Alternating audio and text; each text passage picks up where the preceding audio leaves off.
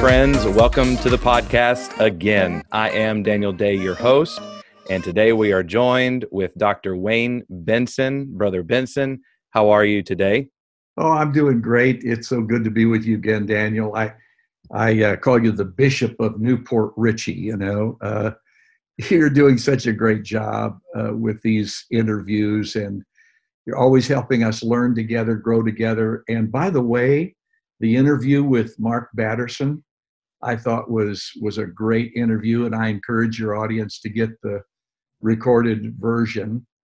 Um, like you, Daniel, of course, Mark was a graduate of CBC. Yes. Go CBC. Go Spartans. That's right. And uh, and so he's making a great impact through his books and and yeah. as well as the campuses that he pastors in DC. I love Mark. But I, I love you, Daniel, and I really appreciate what you're doing to bring the body together. Thank well, you. I appreciate you saying that. It means a lot. Listen, as we get started with the podcast today, I'd like you to pray for us, please. I'd be honored to do that. Heavenly Father, we are so blessed to come to you and to talk to you this way, in this intimate conversation that we have you, a, a way that is made for us through Jesus Christ, your Son. And we pray that this interaction as leaders will help us to understand you better, help us to follow you better, help us to know you better, and your plan to save this world that so desperately needs you. In the powerful name of Jesus Christ, amen. Amen. For those of you just joining us, we are with Dr. Wayne Benson, and today's topic is simply this what it's going to take to retake our cities for Jesus Christ. What it's going to take to retake our cities for Jesus Christ. Uh, Brother Benson, let me set it up this way. Uh, over the last year plus, churches have been knocked off our center. We, we've kind of lost our footing in society in many respects. And pastors and church leaders are now beginning to rethink how they do ministry on many different levels. And um, you and I have been speaking off air regarding the need for a great awakening in our land, the need for churches to rise up and reclaim their place and reclaim their voice in our culture today. And so, with this very important topic, I'd like for you to just open it up for us by answering this simple question Why is this particular topic so important to you right now? Yeah. Well, you know, the what has really been on my heart of late, and, and by the way, let me just let me roll this back uh, a, a bit on something that you just said as terrible as this pandemic has been, I mean, there have been some good things that we've learned sure. in the middle of it. I mean, probably the most important thing that we had to be reminded of as the church was that the church is not the building. Amen. And and we learned that in a very difficult way. God has taught me that lesson a, number of times in my life, and uh, but this was a very difficult and a very very uh, hard lesson for us to have to be removed. I mean, when have we not been able to go to, to, to the Easter service, right? Right. The, the great celebration of the resurrection. And praise God, I pray this year is going to be different. I've been talking to pastors and they're they're planning multiple services again and and uh, you know increasing their capacity and still doing the safety measures and so forth. But anyway, to, to get back on track, um, what has been on my heart of late is our cities. Yeah. And how we're going to reach those cities for Christ. Many of our cities, especially the largest cities in our nation, Daniel, are they're fraught with crime and violence and drugs and corruption and riots and right. buildings burning. Mm. Uh, I just noted the city that I grew up in, Detroit, had over 11, I think it's almost 1,200 shootings in in 2020, uh, 2020 during the year of the pandemic 327 i believe if my stats are correct 327 homicides mm. in 2020 Well, this is like a 50% increase Right. eh, over the previous year. Hmm. And this is in addition to the devastation of the pandemic. You know, we look at what's happening in once beautiful cities like Seattle Hmm.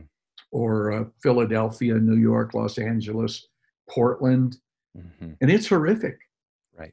And I am convinced that this is not simply a political problem produced in a political year. It is a deeply spiritual problem. Absolutely. And I believe that it is the church's responsibility to partner with God in taking back our cities. So, you know, I've been looking at the word. What does God say about the cities? Mm. And it, I found it, I did a study on a number of the cities that God, God highlights in the word, where God had a specific strategy for the city that he sought to impact. And he always chooses a specific person with a specific strategy to touch that city, to reach that city. And they're different personalities, and the cities have different personalities. And so it's a different strategy for different cities. But he reaches those cities with the message of Jesus Christ because he loves the cities. Yes, he does. But I think that in order for us to really understand the heart of God about the cities and the way God loves the cities, is that we have to see the cities the way God sees them, Daniel. hmm I don't think God sees cities like we do, you know, as like defined areas that are defined by political boundaries uh, or geographical boundaries, you know, with the rivers and the mountain ranges and so forth. We tend to see cities like that, but I think God sees them from a, a very different perspective. Just like we tend to see the church from the perspective of, you know, our denomination or our doctrinal boundaries, right? God sees the church of Jesus Christ as the people in the city. God sees the church of New Port Richey as all the true believers in that area. hmm That's his church, right? And so, likewise, I believe that God views cities probably very different from the way we tend to define them. And uh, so, in my my study more recently regarding the cities, uh, I looked at seven of the cities. Well, I looked at actually I looked at an Old Testament city, which was Sodom and Gomorrah. And as I was looking at that perspective, Abraham is pleading in behalf of Sodom and Gomorrah because God comes to him and warns him that this is what's going to happen, that judgment is going to take place. And of course, that's where his, his nephew was and his family. Well, Abraham had to assume that Lot would have influenced people to come under the covenant of Jehovah, that whatever that covenant was of that day. He understood the covenant that God had given to Abraham. He understood what it was to be a man of God Right. in, in that revelation, that level of revelation. So he begins to intercede. Abraham begins to intercede. And the interesting thing about that story, Daniel, is you know the story. God, he, God Abraham negotiates in Right. essence with God. And on the one hand, so he was so humble. He was approaching God like, Lord, I, you know I am but dust. you, Mhm. you know that I'm just human. You know that you made me out of the clay of this earth. But yet, could I come to you one more time? And he essentially comes all the way down to 10 people. Because Abraham has to assume that by now, Lot will have influenced at least another five people so that there would be 10 people in that city and that God would spare the city.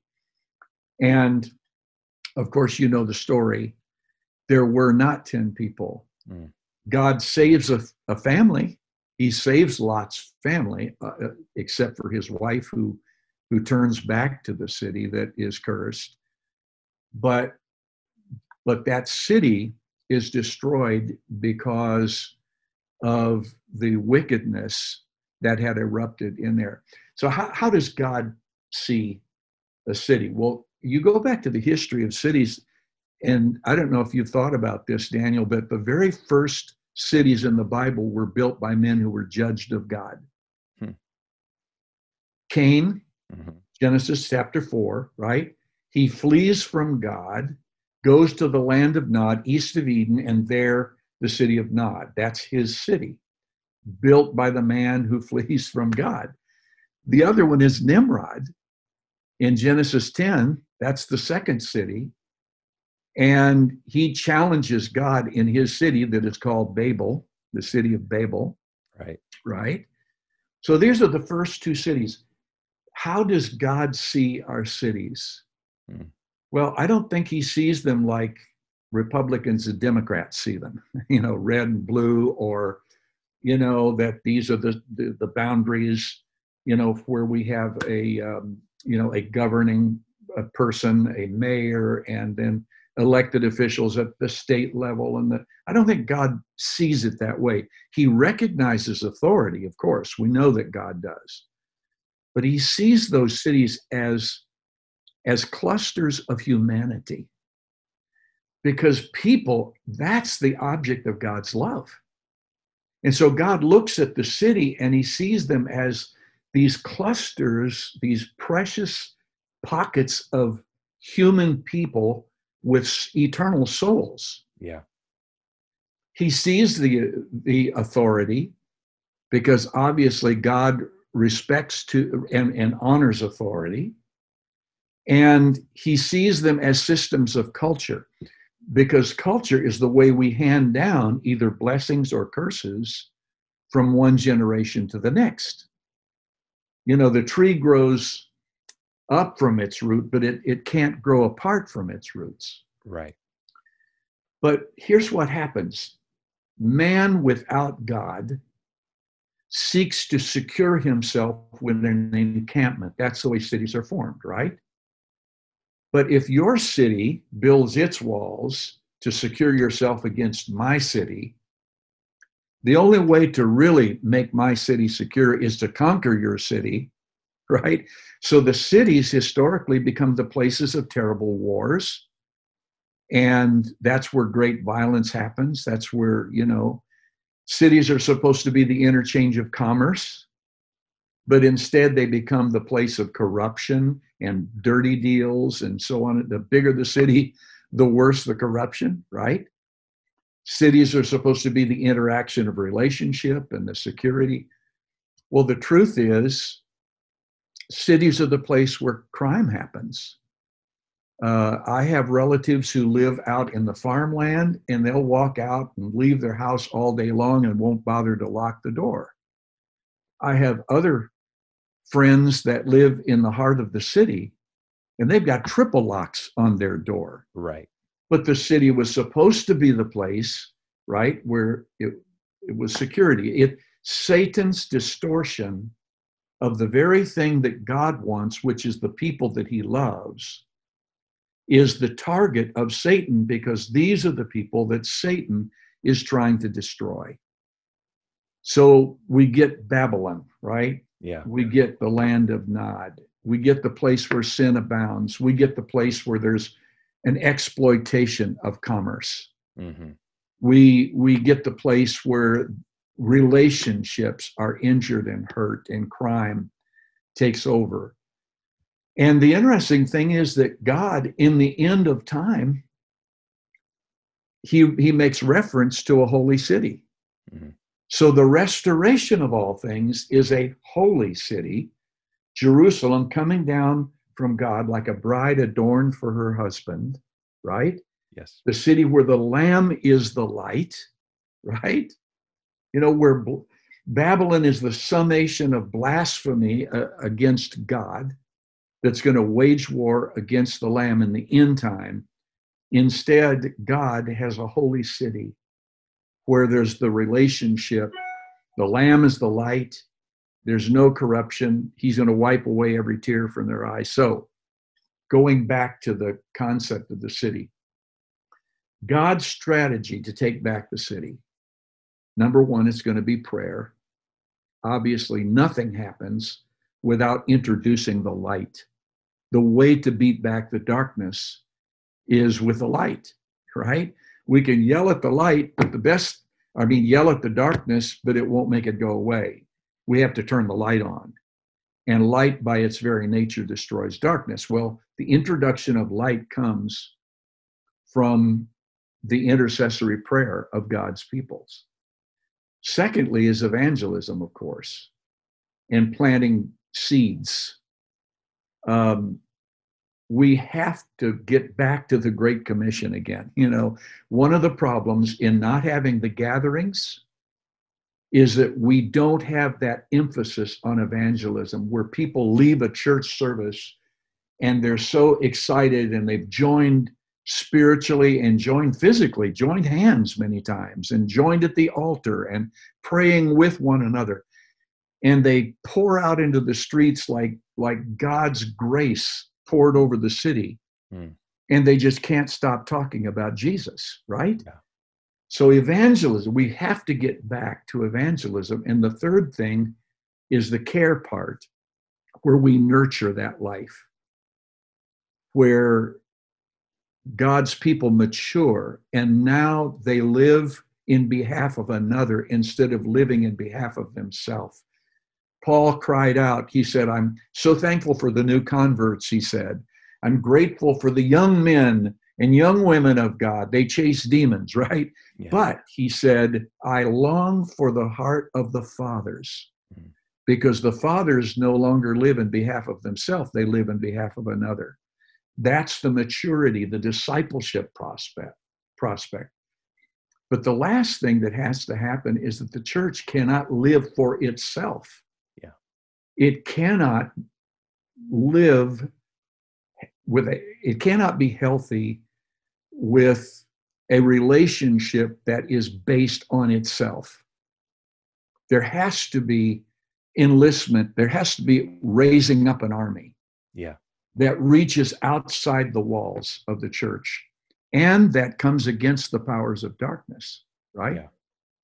so you know my my burden is that god would put in the hearts of pastors the strategy that god has for daniel this daniel that i'm mm-hmm. looking at on zoom right now right to reach New Port Richey and beyond Yeah.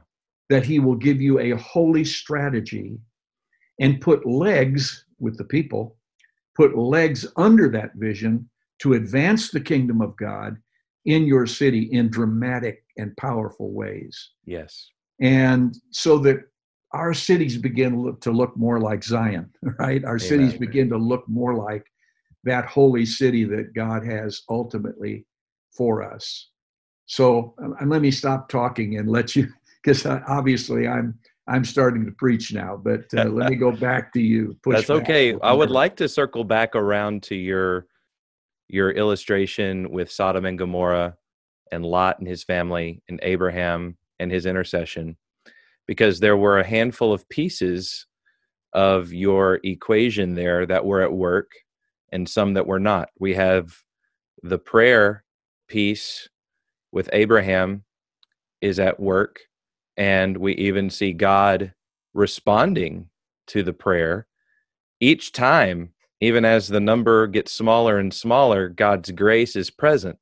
Mm-hmm. And so there's prayer happening, God is responding to the prayer, but the piece that's missing, and we might even use Lot as a illustration of a church present in the city or a pastor present in the city or even just the body of Christ present in the city that is not doing its part to evangelize.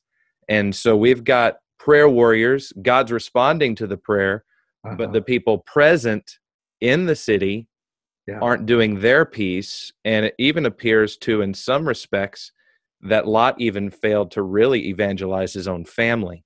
True. And so um, there there is always a remnant in any city any town there's always a presence of the body of christ in most especially in our large cities and uh, i know from experience in working in the inner city for nearly eight years just south of philadelphia in inner city Wilmington when we church planted there that the city is a beautiful place. It's a place of multiculturalism and commerce and you know from one street to the next is a different nation and and that includes their food and their language and their culture and their clothes and their music and it's just it really is a beautiful place to do ministry and so even what we're seeing in the news and the and the images that the news anchors want us to see of the city isn't always completely accurate to what's actually happening on the ground mm. in all reality. True. And so as you said before god sees the city differently. Therefore we need to see the city through the lord's eyes hear it through the lord's ears. But i'd like for you to speak for a moment.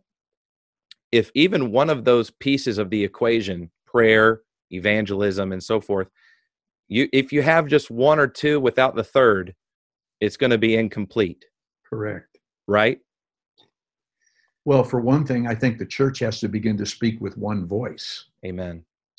Part of the weakness of the church in its ineffectual uh, outreach capacity is that we've been divided. A hmm. house divided cannot stand. Yeah.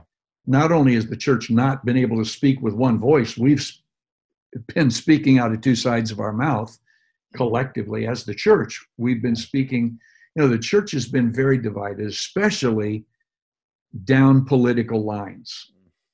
So instead of the church being able to speak with one voice during this pandemic, which we should have been, right?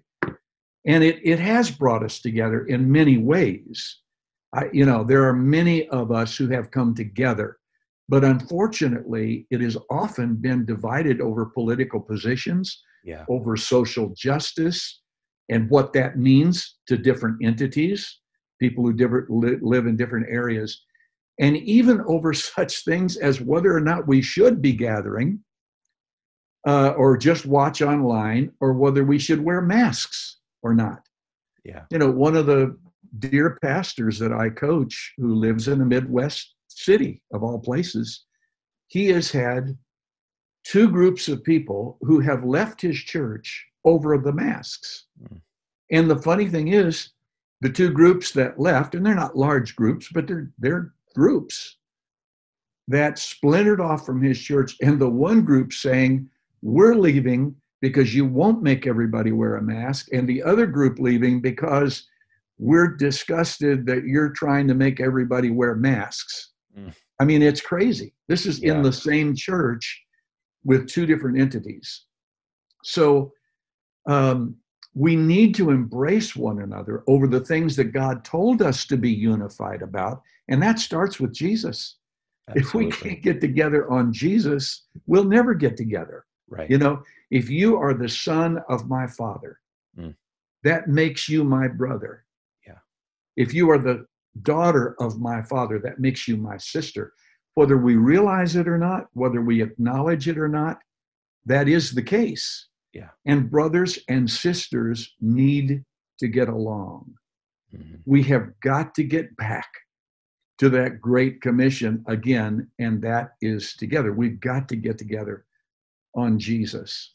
Mm-hmm. You know, if we stroll along and and don't push back against the darkness, it'll gain advantages that are going to take take back our territory. We need supernatural intervention. Yeah. In a word, we need we need a supernatural spiritual awakening.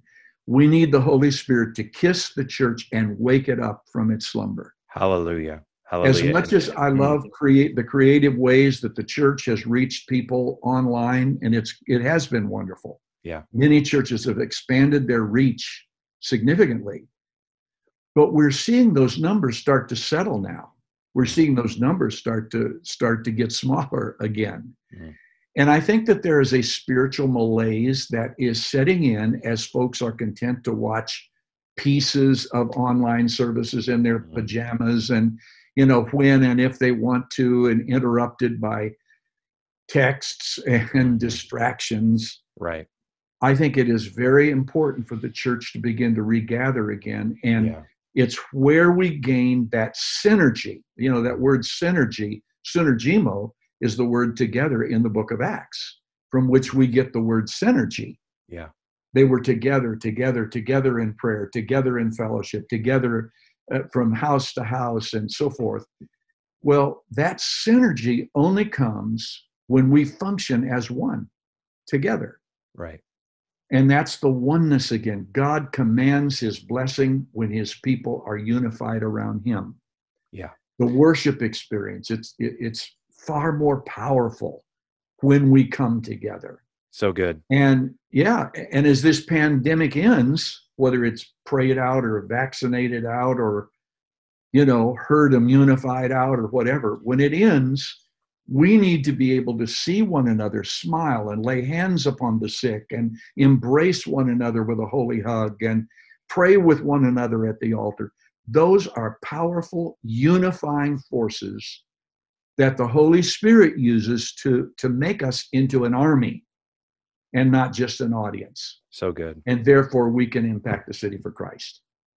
What I'd like you to do as we wind down the interview is reflect upon your own experience in um, Grand Rapids when you were there as a lead pastor. You experienced a uh, an elongated revival, um, a, a, a move of the Holy Spirit in that church that was tremendous. And uh, I've only you know heard bits and pieces of the story as you've shared with me and read articles and so forth and uh, i'm not as familiar with that particular uh, outpouring as obviously you are but an awakening doesn't just you know come upon you. It, it, it, there's some things that preceded that i'm sure and things like you've already articulated with intercession and prayer and repentance and so forth.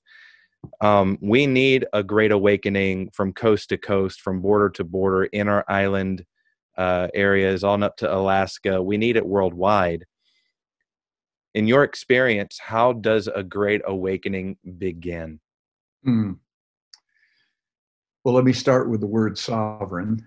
Mm-hmm. The word sovereign, the sovereign move of God, means it is not something that man engineers. Mm-hmm. Uh, it, it, it, we get sort of an illustration of that when the Ark of the Covenant, which represented the presence of God, and you know, you ask yourself, why did God smite those guys? You know, when the ark was, you know, first of all, they're hauling it on a man made cart, and it was never to be, it was to be borne on the shoulders of men. Mm-hmm. And so the presence of God was not to be put on something that man made with wheels on a cart. You know, it was to be borne on the shoulders of men. Well, that's symbolic in many ways, as the ark was symbolic of the presence of God. And I would say that that word sovereign means that it probably is going to come the way God wants it to and not the way we try to engineer it to come. And there's so much of what we do in the church that is planned and programmed and please don't misunderstand me because I'm a guy who believes in planning. I mean, I had strategy meetings and I, you know, I was kind of famous for that before the revival came. In fact, we had just put together a 10 year plan. okay. And the funny thing is, God blew up our 10 year plan into little tiny pieces. But what God did was so much more important than anything that we could have accomplished with our 10 year plan. Mm. And you know, you talk about the problems and the discouragement of the pandemic and so on and so forth. There is nothing that a genuine sovereign move of the Holy Spirit cannot accomplish. Hallelujah. You know, uh, during the four years that you mentioned, when we experienced a renewal in Grand Rapids, to begin with, we saw thousands of people come to Christ. Mm-hmm. And yes, there there had been prayer and intercession and I have to say this because it's only fair to say that I had to go through a humbling experience mm-hmm. in several ways. I think God had to make me more dependent on Him. Uh, I lost my voice just before the, the renewal of God broke out. I mean, I lost my voice. I went to the, the doctor and the specialist, and he puts this thing down my throat and he says, um, well, what do you call me? It didn't call me preacher, Rev, Reverend. Well, Rev, he says, uh, and he's kind of choking me with this thing up my nose and down into my throat. And I'm looking on this camera, or I'm looking on the video screen, and he's showing me, trying to point this out. And he says, "You have, you have a, a cyst on your right vocal fold." And he said, "I have to tell you this." He says, "I don't know that it's cancerous, but if it is." he says we're going to have to operate and take that out and he said you will not be preaching for quite some time you're going to be laid off so to speak from from your you know pulpit ministry and um, and he said so what we're going to do is we're going to you know try to do vocal therapy and so forth but he says in the meantime you are not to talk loud you can't sing you certainly shouldn't be up preaching in your pulpit. So, I mean, he's limiting me. This is what's happening. And so I'm turning over the services to my associate pastors who are in the pulpit. And of all times, the nerve of God to come when I'm not preaching and I'm not in the pulpit. Talk about a humbling experience. Wow. But when God came, it was a sovereign move of God. And it didn't begin on a Sunday. And it didn't begin with me in the pulpit, it began on a Wednesday night. And it was so powerful that not what was happening in the sanctuary, we didn't know this, but the same thing was happening all the way down to the youth ministry and the children's ministries. God was doing exactly the same thing there. I mean, they scooped up children in the children's ministries, put them in the back seat of the car, and they're speaking in tongues on the way home because God so moved upon the life of a child. Wow. So you talk about sovereign. This is something that was not engineered in any possible way. And of course, the story is God healed my voice and I was able to lead and give leadership, but God did a work in me. But we saw over 17,000, I think there were like, you know, the cards when people came forward to the front, we had people work with them and minister them at the altar. And they signed cards. We had over 17,000 of those cards from either first time conversions or people being reclaimed for Christ. And but we also saw God do a work in people's lives personally. And this is so important couples reunited who had gone from counselor to counselor. I mean, they're ready to get a divorce, and mm. we'd given them our best wisdom. The pastors had counseled, they'd gone to professional counselors. And we saw God unite and do in minutes what months had not done. Mm. We saw healing miracles in remarkable ways that I'd, I'd never seen before. And I don't know if I told you this story, but the story of the young man who was a high school student. We had tons of, of young people that started to come. The whole Granville High School football team came to, to the revival. And if you'd have told me they'd do that like on a Friday night, I said, there's, you know, I'd say there's no way that could happen naturally. But this young man, who was one of the high school students, came to the service appealing to his parents to come because they were at a church that would have been kind of in opposition of what we stood for, okay? An old line denomination that kind of gave the left foot of fellowship to people like us, you know. Mm-hmm. And uh, but but he pleaded with his father to come. He said, "There, God is doing something in the lives of my friends, and I want to come." Well, the dad first said no, then he appealed, and and the father said, Okay, I'll come with you. Your mother and I will come with you. We will sit in the back and we will not participate. And so that's what they did. They sat in the back. The end of the service, we gave an altar call for people to come to Christ. Many people came that that evening. Maybe even I think there was probably a couple hundred people that came forward that that evening. Then I felt impressed to pray for the sick. So I called for the elders and anointing oil, and we said, We're going to pray for the sick.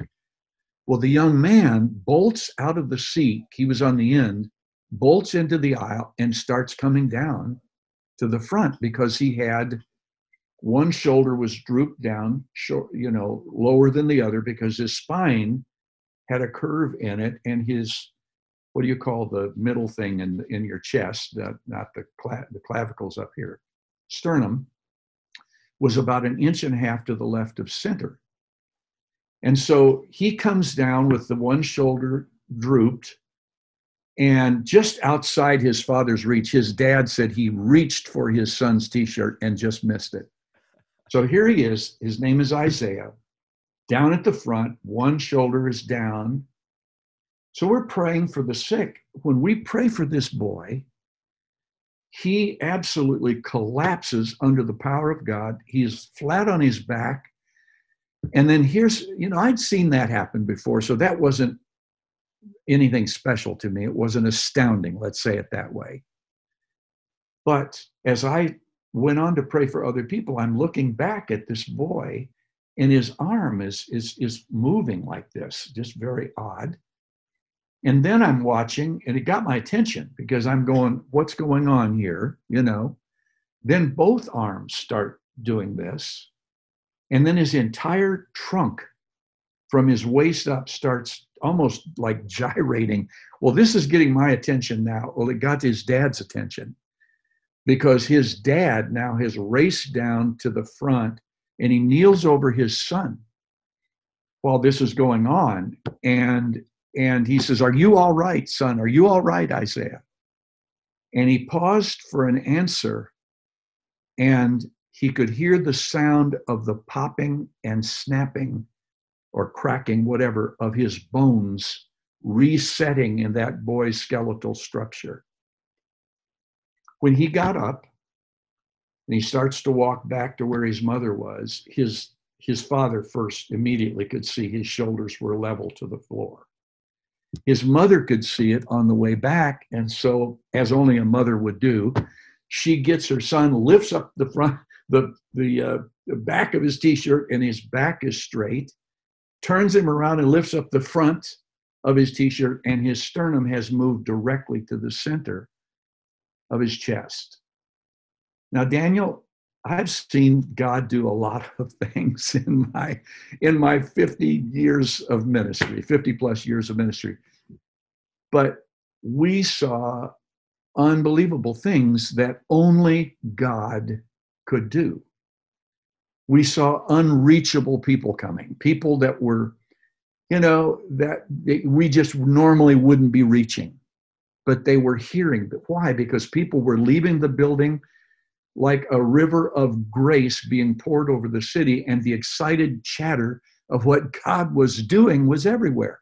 We didn't have to advertise with Madison Avenue hype or fancy media stuff. People whose lives were impacted just couldn't stop talking about Jesus. Yeah. The most important person in their life and what he had done for them.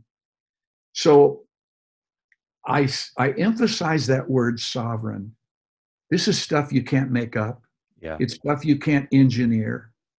You have to pray it down and live it out. Hallelujah. And walk by faith with God because he knows more about revival than you do. Amen. So, and let me pause and, and let you. What I what I want to respond this way because what you just said is fascinating and really overwhelming, and it just excites me to think that God might be rolling up his sleeves to do it again. you know, yes. If there's ever anything that a pastor wants to see, it's the it's the confirmation of the gospel with signs and wonders. Yes. And I just feel the anointing right now as you've been talking. And I just want to say, God, please do it again. Yes, Jesus. Do it again. And everyone listening right now in their lives, God, do it again. In every Jesus. pastor's life, God, may we be the one spearheading a desire for yes. a, a, prayer, prayer, spirit of prayer to hit our churches and and that we wouldn't get so creative about it that we would forget what really makes it work. And uh, yes, we we serve a God of creativity. Hey, I'm all for it. I'm all for the mm. technology and the new methods and so forth. But friend, there's just nothing that can replace an hour a day in prayer. Nothing that can replace a holy life. There's positioning ourselves in the best way we know how, so that should God choose to sovereignly use a season of ministry, not just in our church, but across the land, that we would be among that number that God could use if He so chooses to. Mm-hmm. And with that, I'm going to ask you to please just close us in prayer. And I want you to just pray over everyone listening that we would begin to if we don't live in a city like I'm, what, what, you're referring to the the Portlands, the Seattles, the New Yorks, the LAs, the Dallas, the Miamis, eh, eh, the Orlandos. If we don't live in the Atlanta, Georgias of America, you're in the suburb or the rural areas. Maybe you're not, but everybody listening can get a heart for the city. That's right. And these center these centerpieces of our culture mm-hmm. that that really are uh, influencing the rest of us in many ways uh, if we're not living there, we can pray, we can send missionaries just like we do everywhere else. But we can all pray, we can all intercede, we can all give, and certainly we all could go. Uh, you don't need a passport to go to these cities, right? You can you can go right. and support a teen challenge or support a dream center, um, support the boots on the ground that are there, and support their ministries and lift them up. Pastor, please pray for us as we go. Yeah, and Daniel, to say to every person who happens to be watching either the recorded version or the live version God loves your city. Mm-hmm. He sees your city as pockets of precious humanity with eternal souls, and He loves that city. So let's pray. Heavenly Father, we declare yes, unashamedly once again that we need you. We desperately, we don't need you less today than we did yesterday. We need you more. Without you, we can do nothing. I confess, Lord, that um, in my years of ministry, I'm sure that I tried to do a lot of things where I planned my plan and wrapped it up with a nice bow and then presented it to you and asked you to bless it. But Lord, we do need to know what you're blessing, and we need to do what you're blessing. We've tried to do a lot of things, but we've never accomplished anything for the kingdom without your Holy Spirit.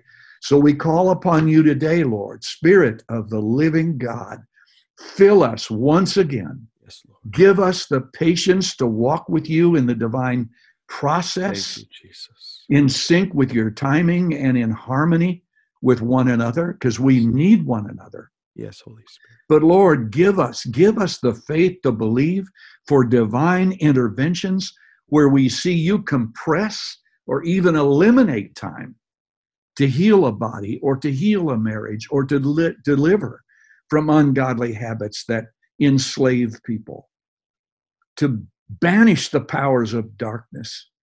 We need you, Lord, to intervene in our nation right now. We need you to intervene in our cities. We need you to intervene in our churches. Yes, God. And yes, Lord, most of all, we need you to intervene in our lives as leaders. And we believe that you're going to do this because we humbly, humbly come before you in the powerful, saving, delivering, righteous name of Jesus Christ, the strong Son of God. In his name, we believe. Amen. Amen. Amen. Amen. I, I agree wholeheartedly with every word you just said.